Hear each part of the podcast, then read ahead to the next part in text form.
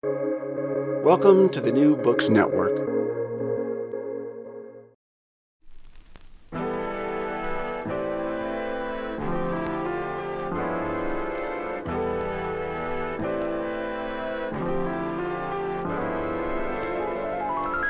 From Cited Media, this is Darts and Letters. I'm Gordon Katic.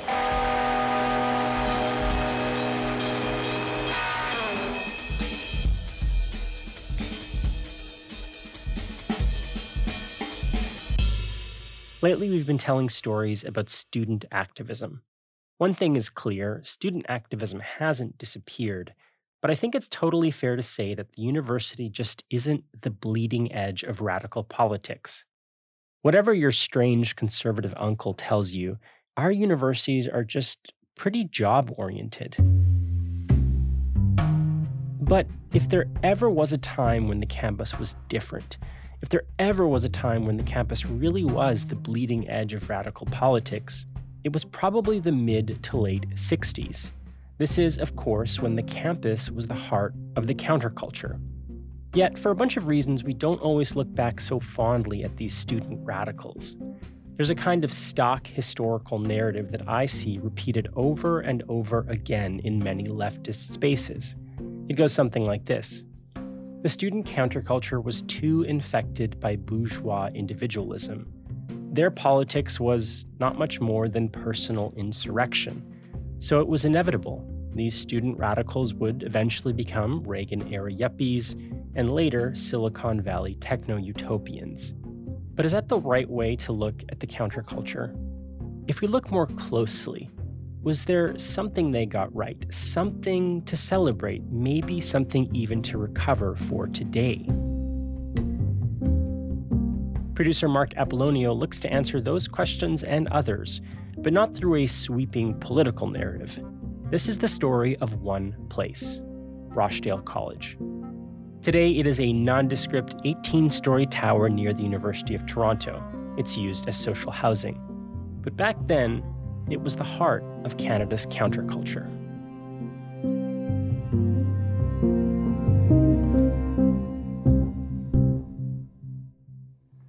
Dennis Lee said that it was an attempt to make sense out of higher education and urban living. Judith Merril said that the fact that it was permitted to happen was more important than what happened to it.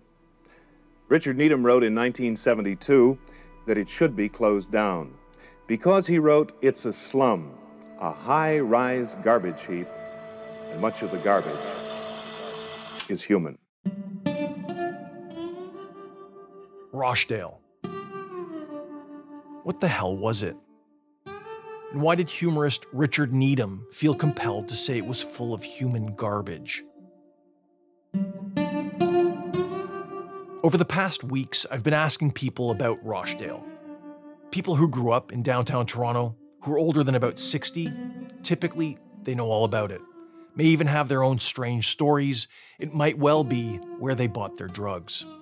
Everyone else, no clue. I'm in the latter category. I grew up in this city. For over a decade, I've lived less than a 10 minute walk from the very large, unmissable site that was Rochdale but never heard of it. An unaffiliated college that would deal in experiential and free education. Allen Ginsberg came up to Toronto and was teaching in quotation marks also at uh, Rochdale College. The bikers made a raid on Rochdale one night uh, because they were very much interested in the speed trade. Today on Darts and Letters, the story of the Hippie Tower the residential, educational, communal, artistic, and psychedelic experiment that was Rochdale College. It only lasted seven years, from 1968 to 1975, but is probably the most radical and most important experiment of the counterculture in Canada. We'll meet a handful of people who lived the Rochdale experience.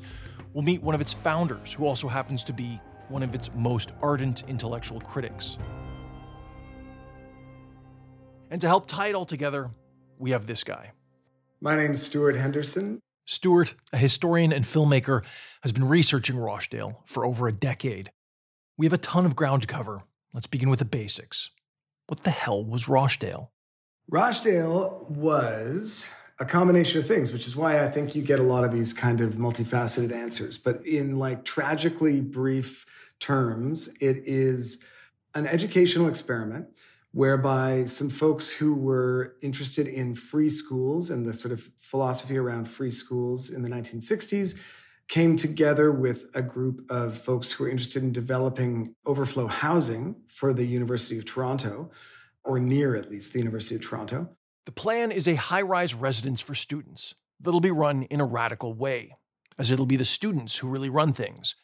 They'll govern the building, they'll oversee classes and seminars. A utopian experiment in a new kind of university. There are a variety of genuinely, I think, well thought through schemes and ideas that were all kind of at work here. But the reason why everybody says they can't answer the question of what it was is that almost all of the answer I just gave gets kind of thrown out the window virtually the day after the doors open. At the outset, a guy named Howard Edelman is the driving force making Rochdale happen. Howard, in his late 20s, he's already an experienced activist. Well, it started in 1959, the fall, when I and another student organized the Combined University Campaign Against Nuclear Arms. Then, of course, as the Vietnam issue rose, I became very active in the Underground Railway of settling deserters. So that was sort of my activities in the 60s, more or less. Howard, he's deeply involved in organizing cooperatives. By the late 60s, he works for the student residence organization Campus Co op. In that period, the late 60s, the enormous population bulge of the baby boomers is just starting to hit university age. There was dire need across Canada for new student housing. Of course, it takes money to build residences, and Howard and Campus Co op are not sitting on a ton of it. But Howard realizes he can get a major financial boost by way of a massive tax break if he makes Rochdale not just a residence, but an educational institution as well. And that idea, it's right up Howard's alley. He's already into alternative forms of schooling, so it's a win win. He hatches a plan to make Rochdale a free university, offering a free, uncredited education program for anyone who wants to enroll. Uh, and I see it, an educational program in three different areas going on there. In 1969, Howard was on the CBC radio program Concern. Here he is describing the pillars of Rochdale's educational philosophy. One area is the social action sort of things. The you know the work with the North American Indians, the work with unions and developing their own housing and helping them to develop their own housing, the work with dropouts, you know, high school dropouts and running those schools for them. That kind of work in Rochdale as sort of action theory uh, learning processes. The third, the second area is um, the area of the creative arts. You know, you know the the filmmaking, those guys making that feature film, uh, the uh, ceramics studios. The uh, third area is the intellectual programs where the people arrange, either a resource person initiates or people themselves, students in the building, initiate seminars that they want to have. And uh, that's really, and it of course ranges from specialized mathematics to, um, you know, problems of race or. Uh, Howard, he calls Rochdale a college just like the University of Toronto's Trinity College or Victoria College. But that's tongue in cheek. He gets no official buy in from the university. The board put together to oversee Rochdale brings in Dennis Lee, who teaches English at the University of Toronto, to oversee Rochdale's education program. At the very opening of its catalog, Rochdale says this The kind of responsibility we ask of our members is awesome. Plan your own courses, seek your own evaluations, keep your room clean, and make college policy. This again from the CBC show Concern, from the 1969 episode Organized Anarchy at Rochdale College. We're hearing host Peter Mays. The catalog then goes on to point out that the principle upon which the college operates is that a man learns best when he first discovers what it is that he wants to learn and how he wants to learn it. Or, as one of the participants in this program puts it, Rochdale itself doesn't do anything. It enables its members to do things, the things they want to do, which will help them to learn. That is to say, a program that did away with the kind of staid classroom, Socratic method environment that um, most of the baby boomers grew up in, and did something that was a little bit more funky, that was sort of more student centered in a sense. If you wanted to only study Socrates, why should you have to study all the other stuff? You can just go in and do Socrates seminars all day with, with a hip professor who knows how to make it relatable to you in, you know, 1968 Toronto.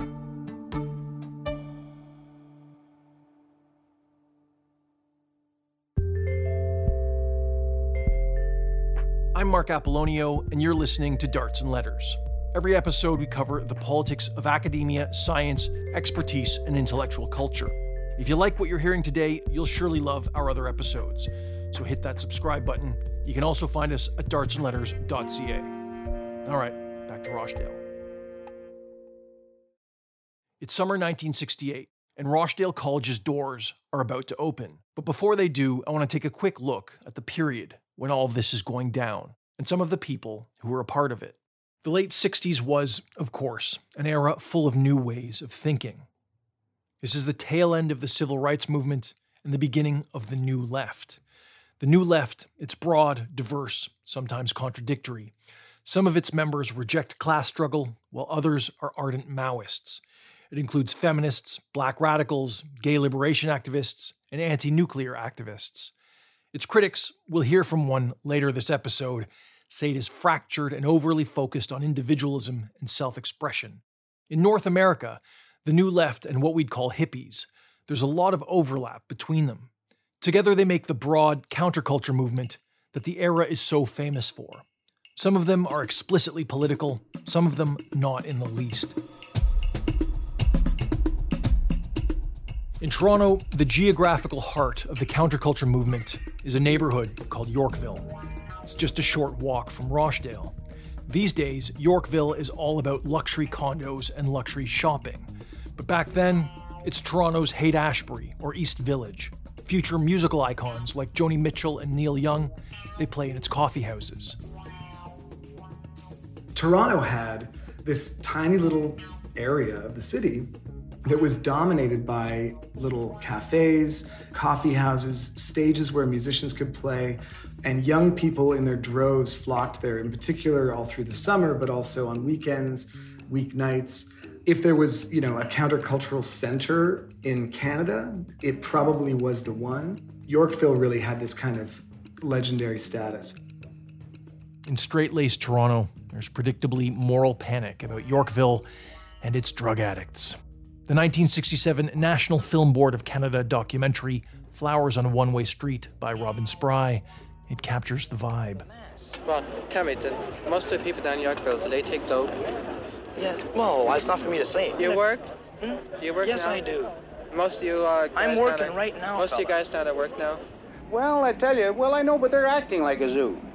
If the hippies were out of there, there wouldn't need to be as many cars go through that most of us feel because they go through to look at the stores and to see what freaks these hippies are. Soon, the moral panic is medicalized. In 1968, there's a hepatitis outbreak. Basically, there was this, you know, just gargantuan overreaction on the part of folks in the media, but also, I think, in the medical establishment and among scared parents, uh, that it was, in a way, like a diseased district. So, what effectively happened was a kind of quarantine in August of 1968, where places were closed pending investigations. They were trying to test the water, figure out, you know, where is this disease coming from? And it was a real just kind of monster overreaction. Now, what it had the great effect of doing, though, was establishing Yorkville as a dangerous, potentially fatal place to go. It kind of made this metaphor of the counterculture infecting your children somehow real. It caused a great deal of stress and, and discomfort. And then it's September. All of a sudden, everyone's going back to school. Yorkville's kind of not been the place for a whole month. So people have kind of looked around for other things to do in Toronto. They're um, exploring other venues. And when does Rochdale open? But virtually that same week. The hippie kids of Yorkville, once scattered through the streets and coffee houses of the neighborhood, suddenly they rush into that 18 story high rise. In streamed hundreds upon hundreds of people who just frankly saw it as a countercultural mega site, an 18 story high rise with all these rooms available, filled with you know largely young people, uh, many of them countercultural in their worldviews or in their practices. You know, it, it basically became um, an ongoing party. It's an instant population explosion. Intended to house 750 people, the building soon has double that number or more. Beyond U of T students and Yorkville hipsters are homeless people, US draft dodgers, and a whole host of other young folks from across Canada. 26 year old Ralph Osborne is one of them. Enticed by the ideals of a free university, he makes his way to Toronto from Regina, Saskatchewan. In the prairies, I was working as a janitor for the university. And uh, when I got to, to Rochdale, they had failed every health inspection since they had opened, and there were thre- the city was threatening to close them down. So uh, uh, I went to a meeting and I said, "Well, I was a janitor. Well, can you clean the place up?" Yes, I can. Um, uh, you know, and uh, so so that was my entree into Rochdale. I, I became the head of maintenance and in charge of cleaning the building up. Ralph, with his new gig, ends up living on the 18th floor in one of the many so called communes. One practical aspect of these communes is that members rented their apartment as a block, negotiating cheaper block rental rates for the whole floor. They formed their own little communities. Ralph's commune, in contrast to some other floors, was a chill and relatively sober bunch. People living up there, there was uh, Jack Diamond, who was the registrar for the University of Toronto, and uh, Bryn Warren, who, who was a doctor and a psychiatrist. Nikki Morrison, she lives on the 14th floor, just a few floors down from Ralph. Despite what many Torontonians say about these feckless hippies, on Nikki's floor, they're anything but. Nikki and her 30 or more floor mates, they are highly organized. The way we did our money, we separated into education and um, maintenance and, and paying the rent. We ended up buying a vehicle. Different people took on the job of running the vehicle and buying the groceries. We did all our shopping, Kensington Market and other markets. Different types of jobs were split ups. You didn't cook every day. You might cook once every 10 days or two weeks. Initiatives like the ones on Nikki's floor are coming together all over the building. But still, Rochdale, it has its problems. The most concerning is its high suicide rate people jumping from the roof. It's hard to gauge just how bad it was. Some sources cite four suicides over the course of Rochdale's seven years, others cite as many as 11. But either figure, from a population of about 1 to 2,000, would be several times higher than Canada's national average.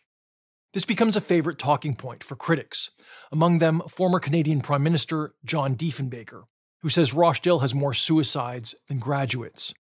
But the figures might be misleading. Rochdale's defenders point out that the large majority of people who died by suicide lived outside the building, and that Rochdale's roof, like many famous bridges around the world, had become a known sight for people to jump off. To the Rochdalians, it's all just sensational reporting by Toronto's conservative mainstream media. The same media that hammered on the Yorkville kids is now fixated on Rochdale. This is a case where the outside world is looking at Rochdale going, what the hell's going on in there? It's like a fortress. It's impenetrable to the eye. You look at it, it's this big, brutalist concrete building. All you know is that it's filled with, you know, hippie freaks or whatever you've been told. And you're imagining, right? So you're imagining a drug orgy and you're imagining who knows what all. And over the course of the seven years, thousands of people, people are pouring in. Inevitably, there's going to be accidents, there's going to be suicide, and there is going to be violence because those are the things that you will encounter everywhere where there's a lot of people. The reality, though, is that when the media are looking at it, going, What's going on in there? What's happening inside? It's a mystery. It's this salacious, who knows what's going on in there. If somebody kills himself, that's the headline. Drug fueled suicide. When are they going to shut down this sore on the face of the city? Those sorts of condemnations from public figures were common. But despite them, Rochdale keeps going. The will to shut it down, not strong enough to actually make it happen. At least, not yet. But it's not just conservatives from outside attacking Rochdale. Some people from within are finding themselves disillusioned, namely Howard Edelman and Dennis Lee, two people who, initially, were at the very heart of the whole project. In their view, Rochdale's not living up to their radical education ideals, and they sour on it. Dennis Lee and Howard, they leave Rochdale altogether. The reason I ask that is Dennis Lee, whom I understand came from Victoria College. This is part of a TV broadcast from the late 70s from Ontario's public broadcaster, TVO. It's from a current affairs show called The Education of Mike McManus. Host McManus is talking to a young, former Rochdalian. Uh, I had a group who were interested in philosophy, and uh, they used to turn in, meet once a week and turn in papers. These are in the early days. But he mm-hmm. says somewhere that in the end it petered out, the philosophy group, like everything else petered out at Rochdale. No, I, I, I, I, I think that people like Dennis Lee were really disappointed because, as I said, I think they, they had an idea about Rochdale. As, the former Rochdalian replying to McManus is Heather McFarlane. What happened in Rochdale was a community, which was a, is a totally different idea, really. I liked Rochdale because I come from a small town, and I come. From, uh, it's a, in the Yukon Territory, and it was very similar to what I the experience I'd had there, and that is a small community, the kind of community where people know each other, if only to see each other. We recognized faces. Mm-hmm. People who knew things felt an obligation to teach other people who asked them for help. Like during the year, I, uh, one of the years I was there, a person who knows a lot about computers was giving little classes every night to a, three or four people who were interested in computers. And you, you, felt an obligation if you knew something. Like I was into librarianship, so I spent one summer fixing the library up. And, uh, and I would and people would come to me and ask me about libraries, and I would te- I would feel an obligation to tell them, and I think that happened in a lot of cases in, in photography and in uh, and in the looms and uh, the dancing and uh, the pottery, you felt that you had the right to learn. A huge number of groups and workshops spring up within Rochdale, serving not only residents but anyone living outside who's interested. There are black power groups and Marxist student radicals. There's a witches collective. There's a film group to which both Lorne Michaels, the guy who created Saturday Night Live, and filmmaker David Cronenberg are part. And some of Rochdale's most successful initiatives are still booming today. Theatre Passe Muraille, currently one of Toronto's foremost playhouses, is founded in Rochdale as an experimental theatre. Coach House Press, it predates Rochdale, but when Rochdale opens, Coach House becomes the go to printer for countercultural leaflets, posters, and Rochdale's very own weekly newspaper, the Tews Daily. Nikki Morrison, for a while, she works for the paper, helping coordinate the printing runs with Coach House Press. When it was ready, we would pick it up and then distribute it throughout the building, put one under everybody's bedroom door. That's the way we did it. And Coach House goes on to publish some of Canada's most famous authors, like Margaret Atwood and Michael Ondaatje. It's still going strong today. Another Rochdale offshoot is the conceptual art collective General Idea. The general audience at the Vancouver Art Gallery might not be ready for General Idea's vision of mass media manipulation. And their view of artists as the lapdogs of wealthy patrons is illustrated by this installation called P is for Poodle. The trio meets while living in the building, but moves out before they start creating as General Idea. A.A. Bronson is one of the co founders. We did a lot of projects that had elements in print, and those mostly I printed at the Coach House Press on the hand press. And uh, we did performances, which several of them took place at Theatre Passe Muraille, and as produ- or as productions of Theatre Passe Muraille. So we were still involved in the creative community that was the real Rochdale College to me. The building starts to think of itself as the world. And when I say the building, I mean folks that are really determined to make it work and to live inside of it and to contribute to it in important ways. And once it becomes the world, the focus of your political energy, you're not thinking about how do we overthrow the government or how do we stop the war or whatever. You, you know, those become sort of background thoughts to how do we improve the Rochdale experience? Like, how do we make this place even more accommodating and excellent? That becomes like a real theme by the early 70s. You see the foundation of a medical clinic within the building because the sense is we're a community, we need health care. We see the foundation of, you know, a newspaper within the building. That actually happens quite early on, but it really becomes an important internal glue for the community, an attempt to keep everyone connected. A closed circuit radio and TV uh, station operate for some time. There's a sense of the building as an incubator for great ideas. So educational programs start popping back up here and there uh, as people say look let, us get together and we're gonna we're gonna get into a room and we're gonna talk for five hours about sexual liberation and or we'll talk about um, black power or we'll talk about any of these kind of burgeoning political movements on the outside and see how we can contribute from within but also try to change our situation in here so that we are better reflective of like you know progressive politics I think there's a lot of that kind of, for lack of a better word, it's like self help, but it's really more like community organizing that's going on within the building. And it's quite a fascinating thing.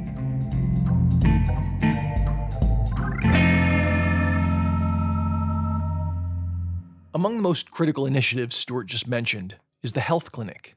In jam packed Rochdale, a portion of the population has spotty access to health care for any number of reasons, homelessness, drug use, mental health issues, or simply being American. Rochdale had plenty of U.S. draft dodgers. Nikki Morrison, we heard from her earlier about the newspaper.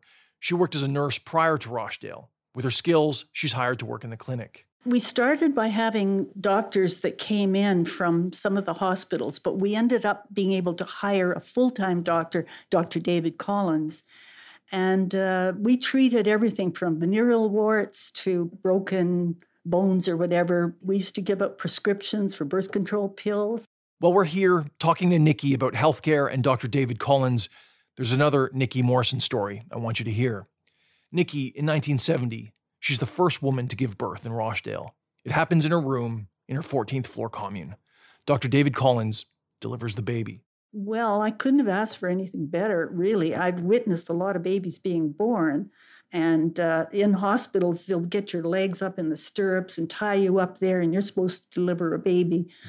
I mean, where I was, I could get up, walk around, I could take a shower, I could. Plus, the commune girls were all there and they were all helping me out, you know, giving me a little honey or ice cubes or whatever. So I was surrounded by my friends while I was giving birth to this baby, and it was like a perfect experience. As her baby grows into a toddler and more Rochdale babies are born, Nikki and other parents decide to join forces. Us parents got together and started talking about it and decided, wouldn't it be great to have a daycare in the building? I happened to be sitting on the governing council at that time, so I said I'd make a motion to get a space. Went to the next meeting, made the motion, they gave us the space a large apartment with two bedrooms and a bathroom and a kitchen we got together as parents and we wrote up a schedule and we were at least three people that would work the unit at least two and sometimes mostly three depending on how many kids we had at any given time. And we fed them we took them to the park we played games we got lots of things donated to us. Of course affordable childcare. It's far from the only way that rochdale is ahead of the progressive curve. In an era when homophobia is rampant in canada Rochdale's reportedly a pretty queer friendly place. I mean, it was more queer than gay in that everybody's personal identities were completely fluid and could change from day to day, let alone uh, leaving behind the norm of, you know, the societal norm. You have to remember when Rochdale kicks off, homosexuality is still illegal in this country. It's illegal until 1969, and bathhouse raids continue in Toronto into the 80s. But according to A.A. Bronson, Rochdale was a spot where queer people might feel a little more free. There certainly were, was a variety of sexualities unfolding within Rochdale in different ways, you know. And it was very no, a very non-judgmental environment and a very experimental environment. But Rochdale, it isn't a progressive utopia. Despite the ease with which people came together to create a daycare, despite the ease with which people could explore their sexual identity, others say Rochdale had its fair share of regressive attitudes. Scholars and journalists of the counterculture movement have documented that men in that era would get away with all kinds of sexual misconduct, passing it off under the banner of free love. Some former residents say this held true at Rochdale as well. I asked Nikki Morrison about it. I never experienced myself, but then again, I'm a people didn't mess with me because I was not the kind of a person to mess with, you might say. But there might be other people that might have been intimidated. I'm not saying it didn't happen. There was a lot of people in that building, and I, I didn't have eyes on everybody. But Stuart says in his years researching Rochdale, he's heard troubling things. So, like, they're talking about, you know, protecting the community, and they're talking about be, trying to be progressive around issues of sex and uh, gender. And then they'll also tell you a story, or you read a story about, you know, 14 year old girl runaways who have their basically become um, sexual playthings and bounced around the building for several months before uh, finally, like, their mom shows up and takes them back home to Regina. You know, and you think, well, how did that? That doesn't square. And I'm sure there's somebody who could try to justify it as around like that's what free sex is. It's it's like we didn't care about you know blah blah. I don't you know I, that that doesn't work for me. And those stories you do hear not infrequently. In his 2011 paper, Off the Streets and Into the Fortress, Stuart documents an organization called Rochdale Women, a group formed to, among other things, fight that misogyny. I tried to find its founders for an interview, but nearly five decades later, it can be tough tracking people down. Residents, they get together to create initiatives like Rochdale Women to address problems they face in the building. So they're essentially Rochdale's grassroots movements. But there is a top level, Rochdale's governance bodies. On a political level, the building is very complicated. You have all kinds of different sort of factions, and some factions might be populated by like one person. Stuart says at first, Rochdale's competing government bodies didn't seem all that interested in the mundane work of effective governance. Politics is the art of the possible and rochdale was sort of this place where the impossible was what was exciting. Like let's try something brand new something nobody's ever tried before. They tried every different kind of government. They had a you know a dictatorship. They had a king for a while. They tried monarchy. Um, they tried a variety of different things mostly you know with this kind of mocking gestural perspective but i mean i think that the main issue that they're putting their finger on was that politics seemed rotten on the outside and they wanted to make it work on the inside, but that meant trying to do things that were different. So that breeds a lot of kind of countercultural thinking, or at least uh, counterintuitive, perhaps, thinking about politics. Ralph Osborne, the head of maintenance we met earlier, he explains Rochdale's government was pretty quickly forced to get practical. You know, uh, how do we pass a health inspection? How do we pay our rent? How do we how do we get the crashers out? How do we get people who, who can actually pay in? And one of those practical issues was drugs. There is truth to this often repeated line that it was the biggest drug distribution warehouse in North America. I don't know about that, but it certainly was a major hub. Of course, for people living at Rochdale, drugs per se aren't a problem. Cannabis and psychedelics, they're all part of the radical experiment and small time drug dealers are often part of the community. But when speed dealers, connected to biker gangs, make their way in and take over their own section of a floor, it's something else entirely. It was called the drug commune, which is probably a misnomer, but there was just this sense that this one floor behind heavily reinforced closed doors. A group of drug dealers had a ton of product. That product could have ranged from so called soft drugs all the way up to super hard drugs. So, like, drugs are coming in from the United States or from Europe or from Africa, wherever, and they're coming into the building through the underground garage, most likely, or through mules walking in and out, because what's a cop going to do? Stop everybody who's walking in and out of the building? And then once the drugs are in the building, they can be processed. They can be, whether they're processing down from pounds into ounces or grams or whatever, or they're processing from even larger amounts down. This was, you know, happening in a really serious way uh, leading into 1970. And the issue at stake wasn't so much the drugs, because everybody in the building was using drugs. It was that these guys were scary. And they were scary because they had some really had something to lose. That was a huge internal problem. The, the speeders, the, the speed freaks. They had taken over a couple of ashrams, uh, ashrams being a accommodation in, in the East Wing, where, which had uh, several rooms around a common living and kitchen area. But at some point, it was that's it. All the dealers have to, uh, all, all the speed freaks and dealing in speed have to go. And, and uh, so, uh, fighting fire with fire, uh, we had thugs on security that fought their thugs.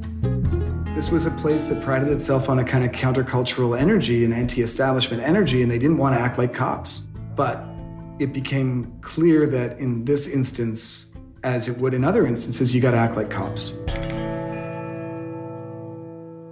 So Ralph and the other Rochdalians, they moved to kick out the speed dealers. But the bikers supplying those dealers, well, they don't like that. So they attack the building.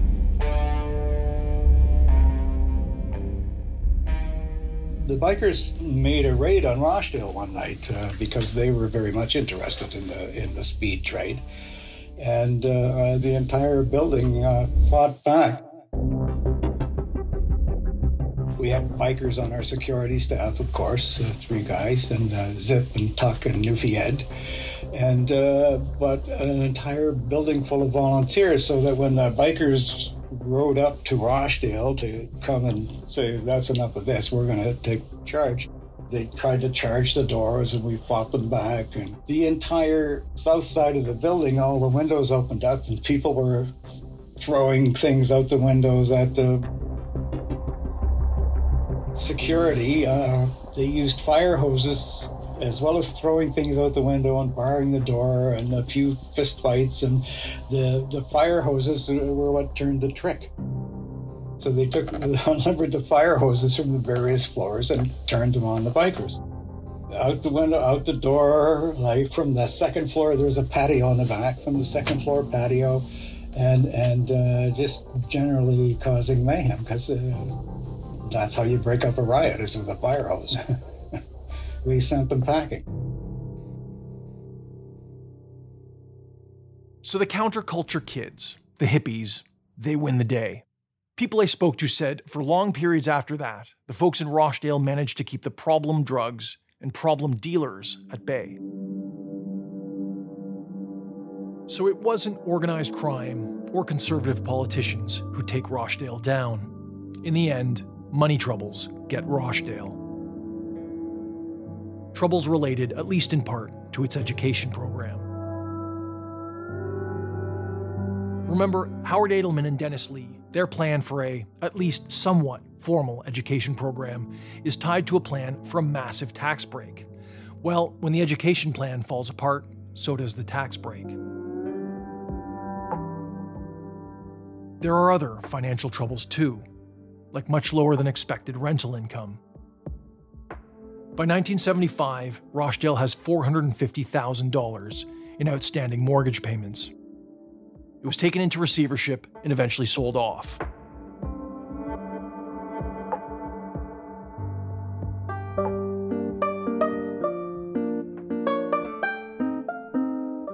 Ralph Osborne says, from his perspective, during the last months, maybe even the last year or more, Rochdale enters a period of decline.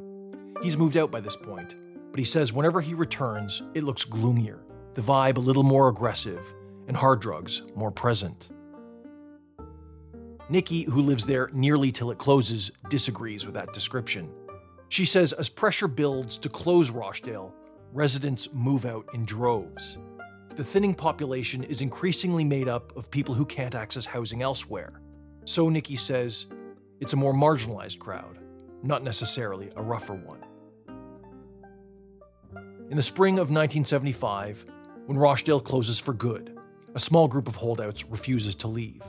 Police head in to drag them out.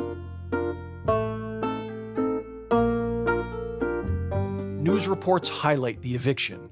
The Globe and Mail reports that Rochdale's final tenants leave it in such a sorry state that it needs a $1 million fix up job to clear it of excrement, garbage, bugs, and damaged ceilings. Rochdale, it's eventually turned into a senior's residence.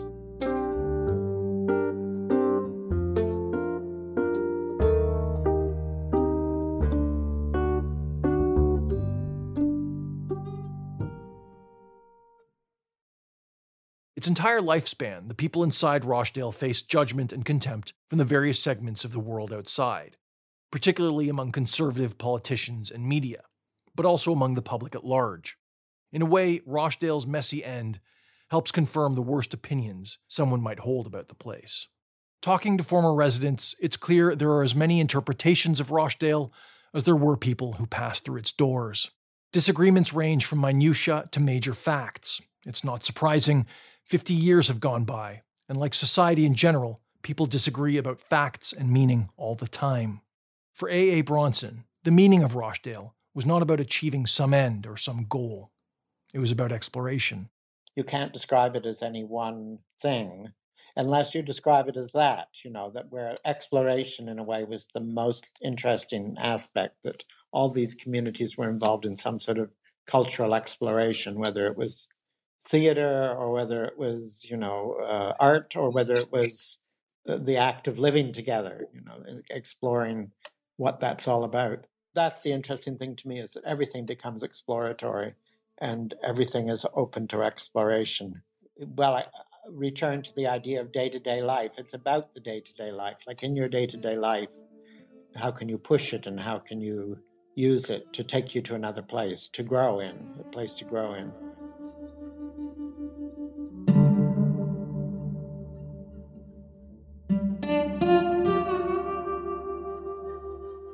You're listening to Darts and Letters. I'm Gordon Katic, and that documentary you just heard was produced by Marc Apollonio. It's called The Hippie High Rise. If you like what you heard, consider subscribing to our podcast. Darts and Letters covers the politics of research, academia, and intellectual life. You can find episodes at dartsandletters.ca or wherever you find your podcasts.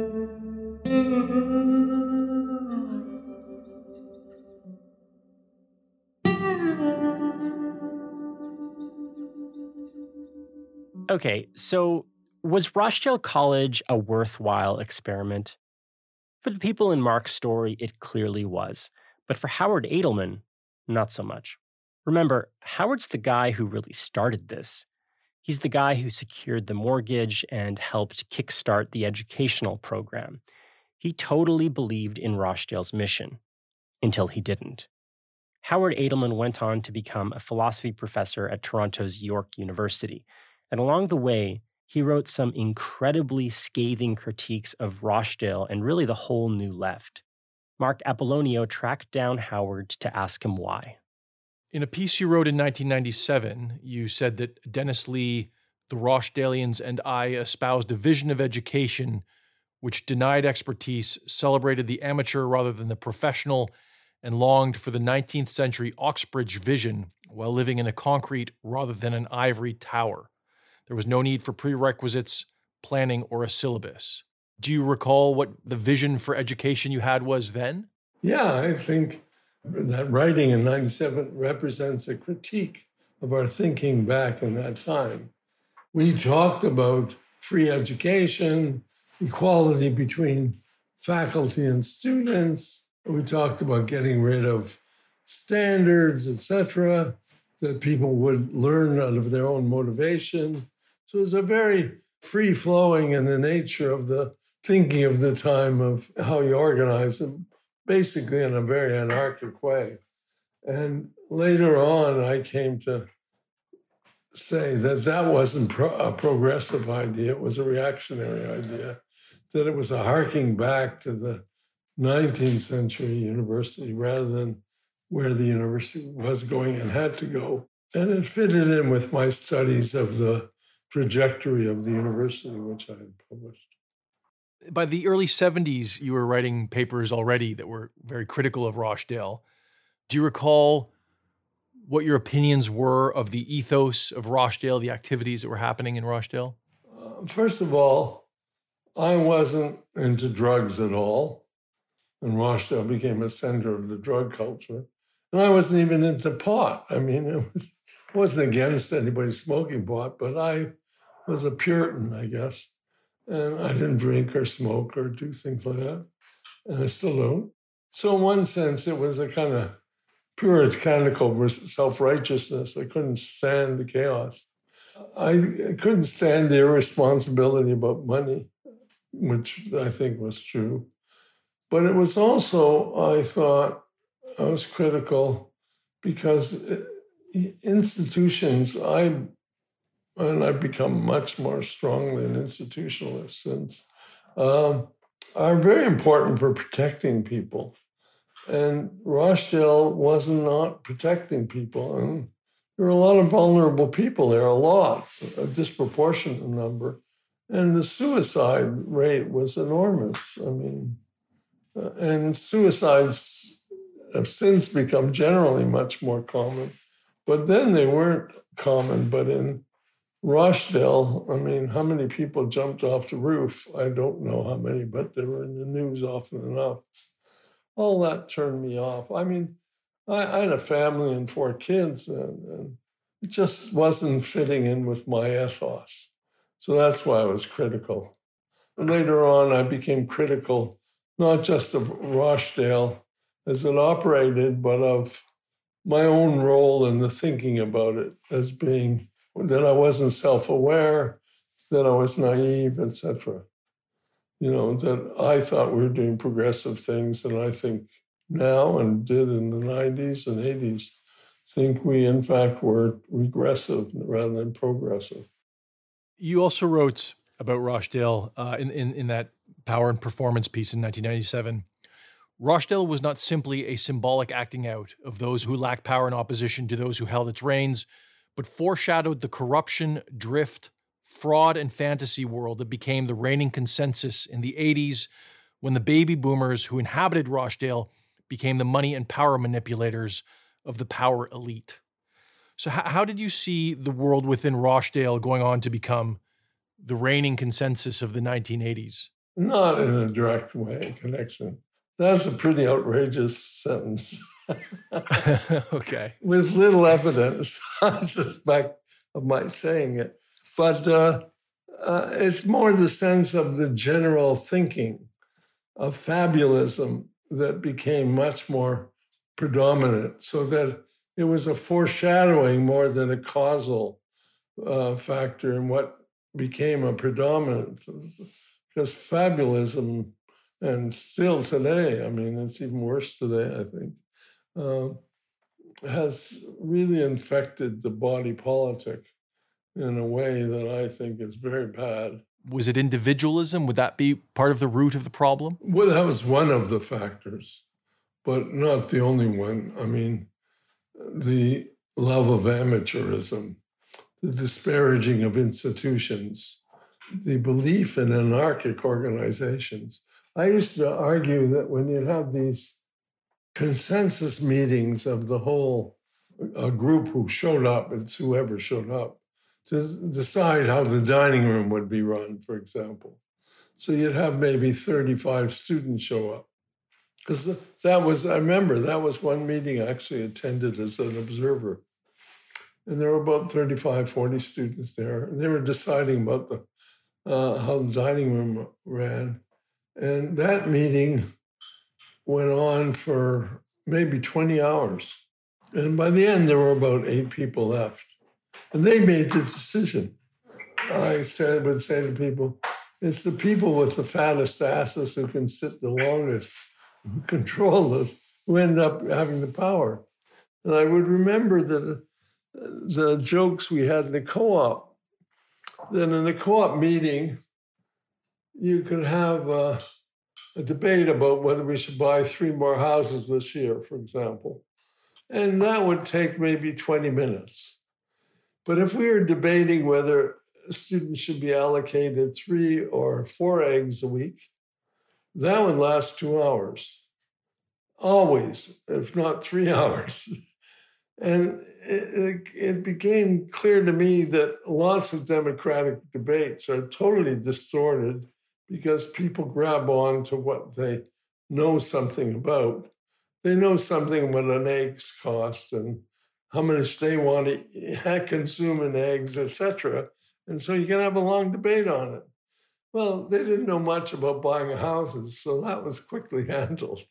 And that permeates, began to permeate the culture where time was spent enormously on irrelevancies or minor issues. I just want to ask a bit also about your view more broadly of the New Left. You, you, you, wrote another piece, The Canadian New Left, as, as an American daimonion in 1971. And you kind of describe the left as having detached itself from the working person and becoming a movement of university students. To your mind, if I understood correctly, the New Left was a very bourgeois movement and because it wasn't actually prepared to attack its own status and own privilege, it remained ultimately very, very impotent. Is that how you'd qualify it? You summed it up very well. It was essentially a critique of myself, uh, of what I think I was in the 60s. And I became very critical of that person's thinking in the 70s. And that goes along with my recovery of a belief in institutions and continuity and norms, which is what got left in time out of time with the fabulism and individualism and lack of really understanding the historical context and the, the zeitgeist of the time and how you get caught up in it without knowing you are and you're acting out rather than really understanding things. And it stayed with me for my life because I think that's the hardest thing is to rise out of the time you're in and the dominant conceptions and just to stand aside from them and become to be aware of what they're about because it's too easy to get caught up in and push them and become even as I was, I think, a leader for those voices that was a direct criticism of myself. You then went on to uh, become a philosophy professor at York, and you were very involved uh, in working on behalf of refugees. You won the Governor General's Award for your work with refugees. In 1979, you created Operation Lifeline, which facilitated thousands and thousands of refugees coming to Canada from Vietnam and Laos and Cambodia. You founded the Center for Refugee Studies, one of the leading centers in probably in the world, certainly North America, for studying forced migration. How did the new ethos you were developing out of your critique of yourself and, and your critique of Rochdale, how did your new attitude go on to influence all of this stuff you went on to do with refugees and migrants? It's a very good question because we can think it out, out loud rather than giving prescribed, you know, pre-thought out answer several things come together. One of the things I learned as a, an activist in the 60s was how to organize. I was a very good organizer. That's what I got out of being a new leftist that was really positive. It's informal, trusting, all that kind of stuff. But I became more and more convinced, including with, uh, with uh, the refugee movement, that you needed an institutional embodiment of your efforts. It had to be a structure to it. It had to be people so that Wendy Shalhoub, who became the first executive director of Operation One, she was a hospital administrator. She's a brilliant administrator. And that's what you need. You need people with skills and abilities to do all that I didn't have those abilities. I would have been the wrong guy to do that part of it. I mean, I was good at starting and organizing and inspiring a bit, but I wouldn't say I'd be any good at administering it actually. And that happened at the co op too, because in the co op, we ended up always having brilliant secretaries who really ran the co op. And they were the one who kept it all together. Not when I was the manager, I would give, honestly, they deserve more credit than I did. And they knew everybody. They were, they had a, a real commitment to the people there, and they knew all the procedures and the counting and all that stuff. And you need that. Without it, the place doesn't work. Do you see any benefit to the individualism of the New Left? And I say that because people involved in Rochdale and, and with the New Left will credit this kind of ethos with challenging conservative social norms, particularly when it comes to women's rights and, and gay rights and that kind of thing.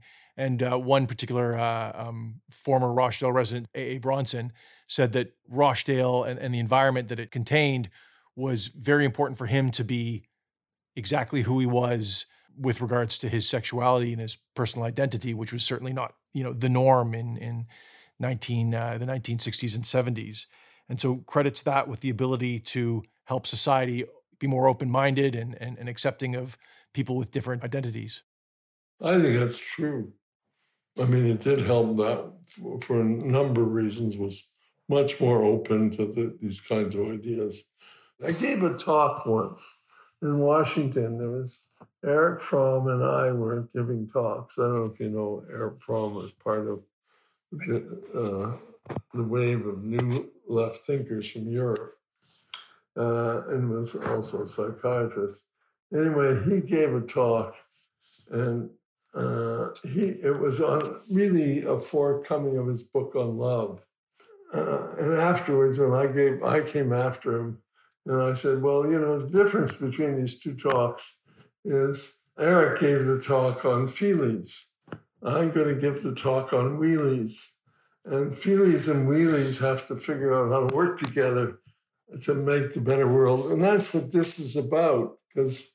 the feelings have to be there, the sensitivity, all those things, qualities that came out then.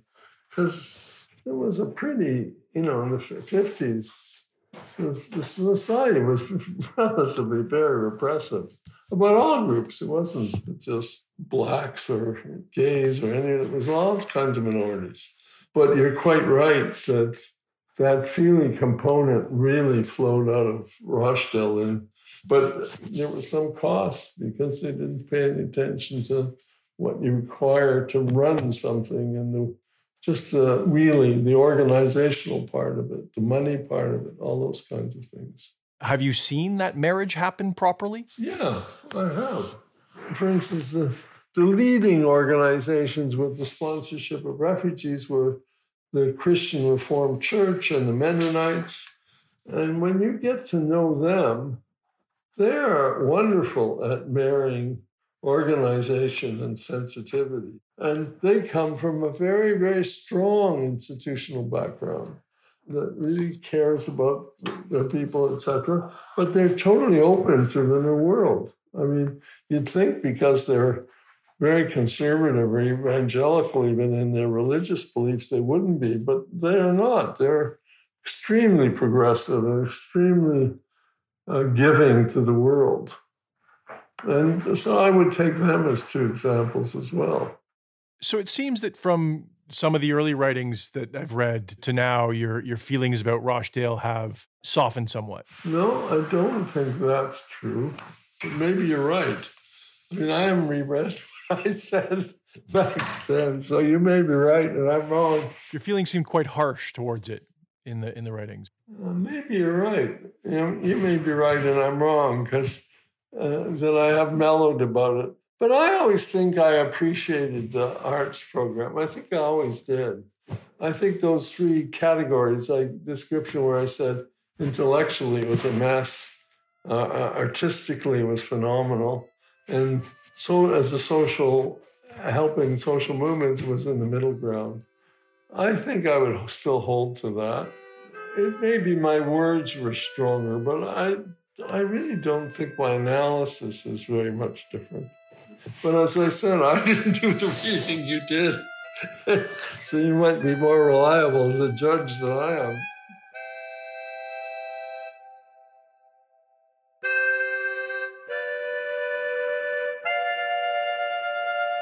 That was retired York University philosophy professor Howard Adelman, who may or may not have mellowed somewhat in his critique of Rochdale and the New Left. His writings on Rochdale include the articles Rochdale College Power and Performance and the Canadian New Left as an American Daemonian.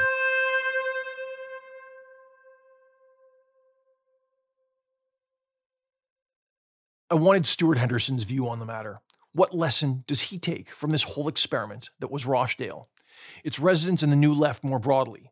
Were they, as Howard argued, just disorganized bourgeois hedonists, unable or unwilling to really change things? I mean, it's widespread as a critique of the 1960s social movements in North America in particular. I mean, in Europe, there's a little bit more of a sense of a concrete set of accomplishments like May 68, et cetera. But in North America, we've got a real problem where in the United States, the marshaling of the forces of the middle class left youth against the war and against Jim Crow are, I mean, it's very clear. You've got a very clear political issue that you're trying to rectify or, you know, crisis that you're trying to end. And in both cases, the neither was ended in in the sense of it being coming to a stop, but the Americans eventually pulled out of the war. There's no question that the anti-war movement had a, a role to play in in that, and the Civil Rights Act is signed in '65, the Voting Rights Act in '66. How much did the new left have to do with that is debatable, but it would seem to me that there was a huge degree of amplification of Black intellectuals and Black um, civil rights activists by kids on college campuses, like the free speech movement in Berkeley and elsewhere. So I think in the United States, it's clear that there was a new left that achieved political goals. Now, they didn't do it all by themselves, but they made it more likely that these goals would be achieved. In Canada, we had a much more complicated thing because the goals were much fuzzier. In many cases, the Canadian New Left was sort of acting in support of the American New Left. You know, it was an anti racist uh, New Left that was focused on anti Black racism in the American South, you know, but not on anti Black racism necessarily in Nova Scotia. It was late in some ways uh, to get hip to the fact that in Canada, the uh, Indigenous community um, the crisis of, of inequality around surrounding Indigenous folks in Canada was where the emphasis should have been put. Both the New Left movements were had rampant problems with uh, sexism uh, in Canada and the United States. So there are like all kinds of reasons that, sure, you know, Adelman and somebody who's making that kind of argument is right because they were fumbling around in a lot of ways trying to figure out how to change a liberal order. What's the best way to answer this question? I think the best way is to say that if you want to look at Rochdale as a political exercise, have fun. It's a free for all for anyone to take pot shots at them. I mean, it's fish in a barrel. There's inconsistencies everywhere you look. There's all kinds of, you know, pseudo Marxist nonsense that people will say, but there's also all kinds of really interesting actual living in communes that's going on. So to me, it's like these weren't theorists. These weren't necessarily folks that are out on the street trying to change the government or overthrow this and that. These are folks that were trying to find a new way of doing it themselves. Is it bourgeois? Probably. I mean, you know, but so is anything short of giving away all of your assets and and uh, you know whatever it is. Like, I mean, there's a certain line that I think is this drawn around middle class uh, activism that it makes it so no matter what the middle class person does, it's seen as a kind of bourgeois, a reflection of their bourgeois privilege. It's either their guilt for having grown up in comfort or it's their stopgap before they become a stockbroker. I think that if we continue to slap down young people when they're trying to live otherwise, think otherwise, behave otherwise, read Marx, explore alternative ways of, of doing and, and being political, then it's a self defeating way of approaching social change. But hey, the easiest way to understand the 60s is as a failed experiment. We ended up with Donald Trump in the United States and neoliberalism in Canada. But is that the whole story? It seems to me like that's a total oversimplification.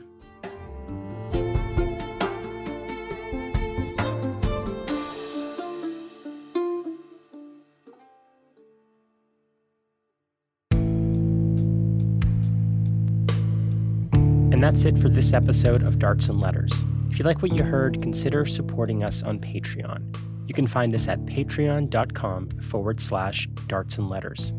We are a production of Cited Media, and we are made by Jay Coburn, Ren Bangert, Marc Apollonio, and me, Gordon Katic.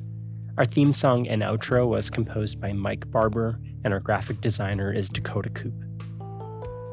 This episode received support from the Social Sciences and Humanities Research Council of Canada. It's part of a broader series we're doing on the relationship between activism and academia. The scholarly leads are Professors Lesley Wood at York University and Professor Sigurd Smoltzer at the University of Massachusetts Amherst. Thanks to their support and to others who've helped with research and advising on this project, including Charmine Khan and Susanna Mulvale. Bye for now. Check back in in two weeks.